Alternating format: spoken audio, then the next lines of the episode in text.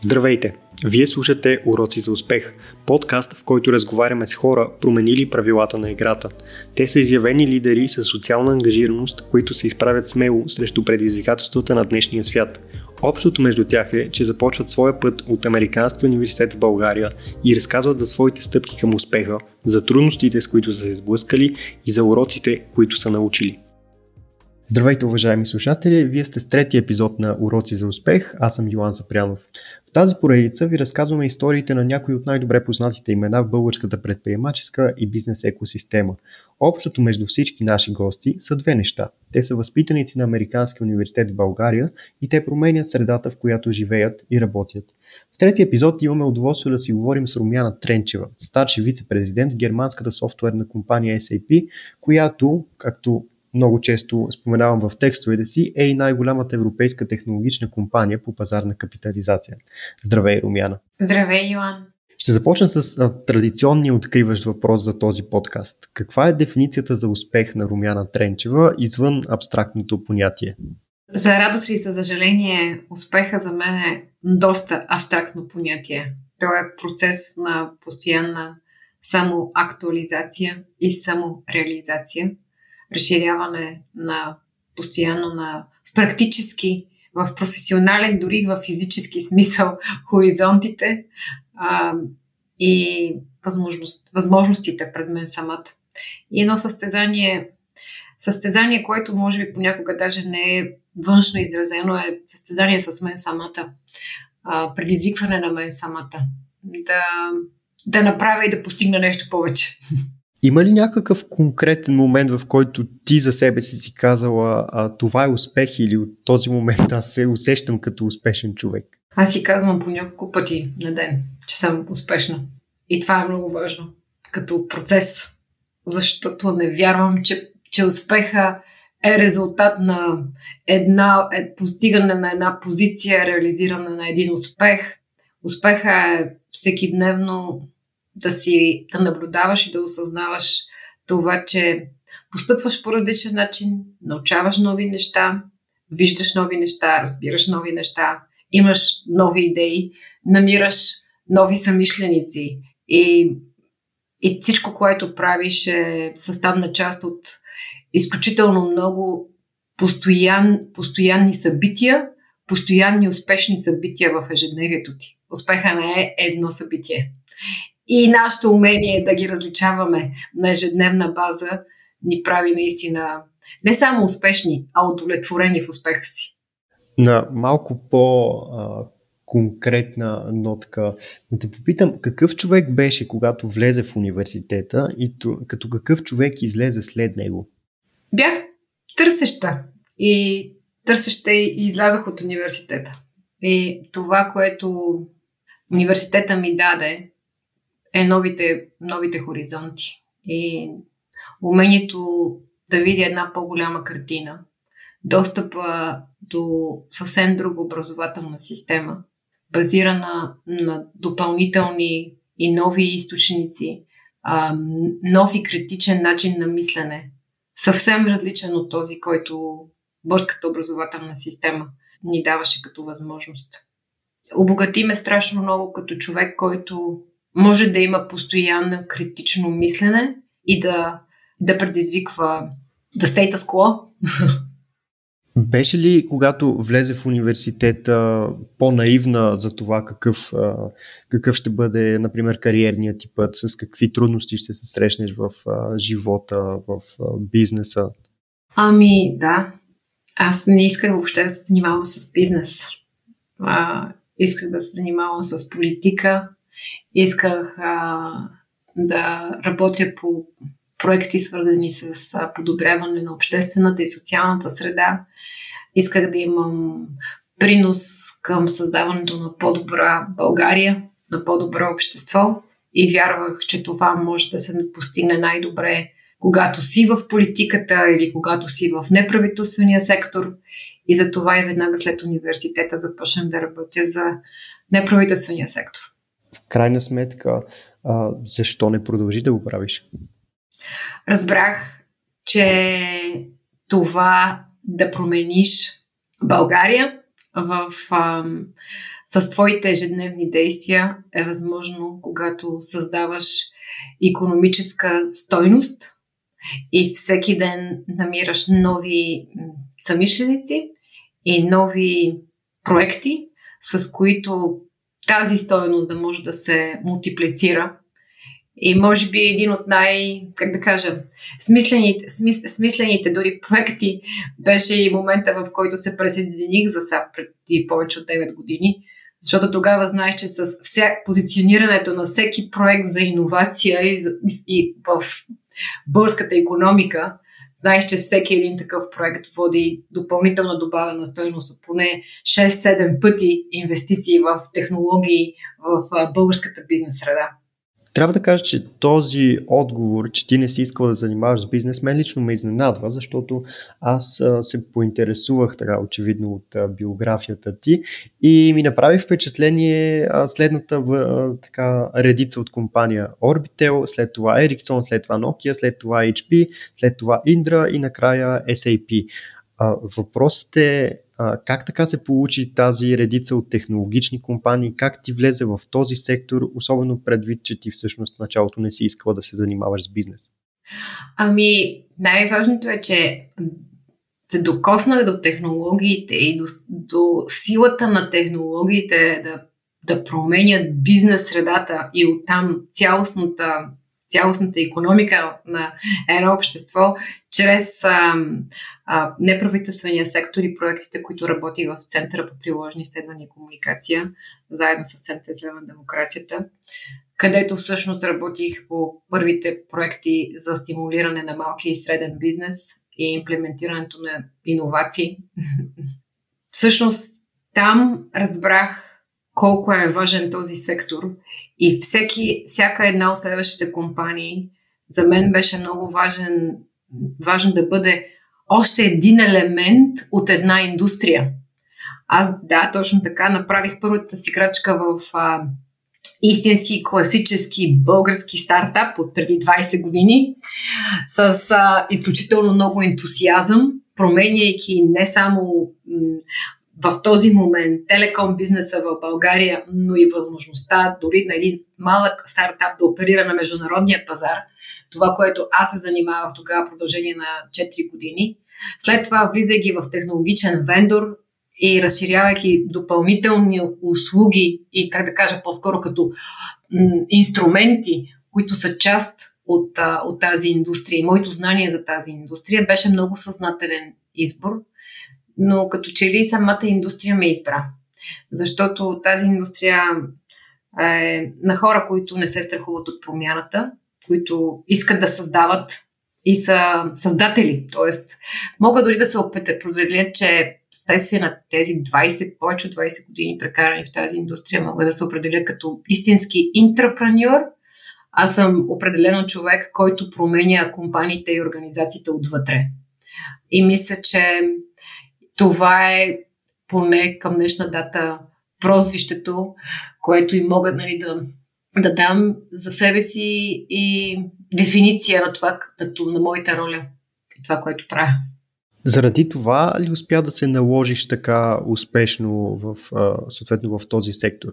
Тоест, заради умението ти да променяш отвътре нещата?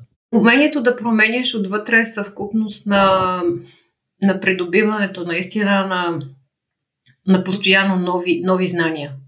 И новите знания са навсякъде. Новите знания са в а, клиентите, в партньорите, в а, цялата екосистема.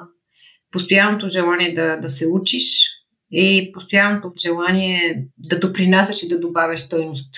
Да се върнем обратно към а, университетските години. Освен при теб а, лично, какво се промени в средата? Какво се промени в България за това време? Моите години в университета бяха едни от най-интересните години в обществен и социален план не само в България, но и в региона. Това бяха годините на Виденовата зима, на протестите, на масовото обедняване на хората. Това бяха годините на бомбардировките над Сърбия. И интересното е, че всичко извън университета се тресеше, променяше, а, имаше толкова много и надежда, и страх, и отчаяние. И същевременно единственото нещо, което не се променяше за мен и за нас, тези, които бяхме в този университет по това време, беше университета. И тази, тази отправна точка и тази сигурност, това, че може да има едно място, което да остане константно. Вярвам, че на всички нас, които в този процес, този период от фундаментални исторически промени за България и за региона сме били част от а, този университет, ни е направило наистина много по-толерантни, а, разбиращи, спокойни, знаещи къде е нашия център, че нашия център е в нас самите и в умението ни наистина да изграждаме стойностни взаимоотношения и, и, стой, и стойностни м- екосистеми около нас с хора с а, морал, който не зависи от това, което се случва отвън. Вярвам, че тези сложни, сложни процеси на чисто на социални, економически, обществени а, дадоха страшно много на, на нашата кохорта, на тези, които сме били в този университет в това време. Ти интересуваше ли се от тези събития? Беше ли активна в обществен план по това време? Всички се интересувахме. Всички се интересувахме. Още си спомням посещението по това време на, на посланника на, на Америка в, в нашия в университета и въпросите на моите колеги, които бяха примерно от Сърбия или моите колеги, които бяха от Македония, а, сълзите им, колко бяха изплашени за това, което се случваше. Ние бяхме част от промените. Ние, аз ги изживявах от първо лице, в чисто човешки план. Няма човек, който да остана безразличен. Но разбирайки, че ние можем да бъдем много различни, че ние можем и същевременно да, да сме много, да сме свързани, дори културно, много повече и да имам, и както казах, да ни свързва една обща ценностна система. Един морал на хора, които искат да съграждат, да създават, да творят, да бъдат а, коректни и, и вярват в, е, в един по-добър свят. Ами след това, след университета, как, как видят ти промяната на България след 2000-та година? Ами, точно поради тази причина се втурнах в а, обществения, в обществения неправителствения сектор и откривах и бях много щастлива всички мои а, студенти, които останаха в България и малките стъпки, които всеки един от нас правеше. За мен беше изключително важно да остана в България. А, мисля, че много от нас, които останахме, имахме тази силна мисия, това силно желание, тази силна отговорност да дадем, защото се чувствахме силни, обогатени, както казах, от това, че сме били част от една общност в продължение на 4 години, която не се е променила, която е била силна и солидарна. И да се влеем в едно общество, което имаше нужда от хора с самочувствие и хора, които вярваха в себе си и в това, че България може да бъде едно прекрасно място. По някакъв начин вярвам, че всеки един от нас, който остана в България, създаде екосистема около себе си, докосна много проекти, индустрии, хора и успя да, и успя да остави и остава а, положителна следа, защото голямата промяна не е едно събитие. Голямата промяна е всеки дневно. Във всяка една ситуация, във всяко едно общуване, да, да си носител на един морал и на една надежда и на едни разбирания, които, които са космополитни и които са глобални. Да разбираш, че си част от нещо по-голямо и да го носиш всеки ден. Ако можеш да промениш нещо по образователния или професионалния си път, какво щеше да бъде? И дори да имаш тази възможност, би ли я взела? Не, много съм щастлива, че не заминах някъде извън България, както имах възможности и реших да остана в родния си град, защото аз съм родена в Благоевград и решението ми да уча в Американски университет го взях 91 година, още като ученичка в английската гимназия на площада, когато официално се откриваше и се инаугюрейтваше университета. Щастлива съм, че останах в България. Щастлива съм, че професионалният ми път, поне първите 20 години, беше изцяло свързан с България, с една прохождаща технологична индустрия с огромен бъдеще и възможности за България. Доволна съм, че мога да кажа, че съм един изключително добър практик. Както казват, за да бъдеш експерт в една област ти трябват 10 000 часа. Аз мисля, че за тези 20 години имам 160 000 часа. И това знание е нещо, което със сигурност го дължа както на Американски университет и изборите, които направих по-късно, а, както и на цялата среда в България. Добре, а, нека сега преминем към така, а, финалната, кулминационната част на, на нашия подкаст, в който ще ти задам 10 бързи блиц въпроса. Колко кратко или дълго ще отговориш, мисля, че ще го оставя на теб. Готова ли си? Ми, добре. Да, нека, нека опитаме. А, по какъв начин студентските ти години повлияха на пътя, по който си днес? Огромен. Може би те предефинираха изцяло изборите ми. Дори първата ми работа беше в офиса комуникации и компютри, като а, в Американски университет. Това до голяма степен отговаря колко предефинира цялата ми кариера. Как реши да кандидатстваш в Американски университет? Казах ви, на площада 91 година, когато започна. А след това, когато дойде реално а, наближи времето, в което да кандидатстваш в университет, чудеше ли се или беше твърдо решена?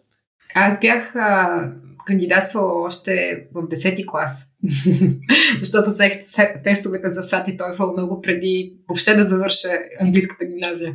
Обезвреждаш напълно всичките ми въпроси до този момент. Кой е преподавателят, който е оставил най-голям отпечатък върху теб? А, това е труден въпрос, защото всеки един от тях остана с мен. Като че ли последната година взимах, и може би защото взимах два курса с а, Джеймс Браун, англи, английски преподавател, който беше визитинг, гостуващ преподавател за тази учебна година неговото отношение към нас, неговото познание на историята, на геополитиката, отношението на това какво ние носиме, като, дори като историческо, а като културно наследство и нашето умение да и значението ни дори в а, политически план за бъдещето на региона и на Европа, начина по който той се държеше с нас, как ни насърчаваше. Това, че м- по-късно дори ми изпрати няколко години, по- една година по-късно ми изпрати книгата, в която беше публикувал моя есе на тема Три поколения българи в процес на промяна. Тази, тази надежда, която той ми даде и и смисъла и самоосъзнаването, че има причина да сме точно родени тук, да учиме точно в този университет и тази отговорност към обществото е нещо, което нося, мисля, че дори до днес. Въпреки, че не съм България, но оставам физически, емоционално свързана. Чудесен отговор.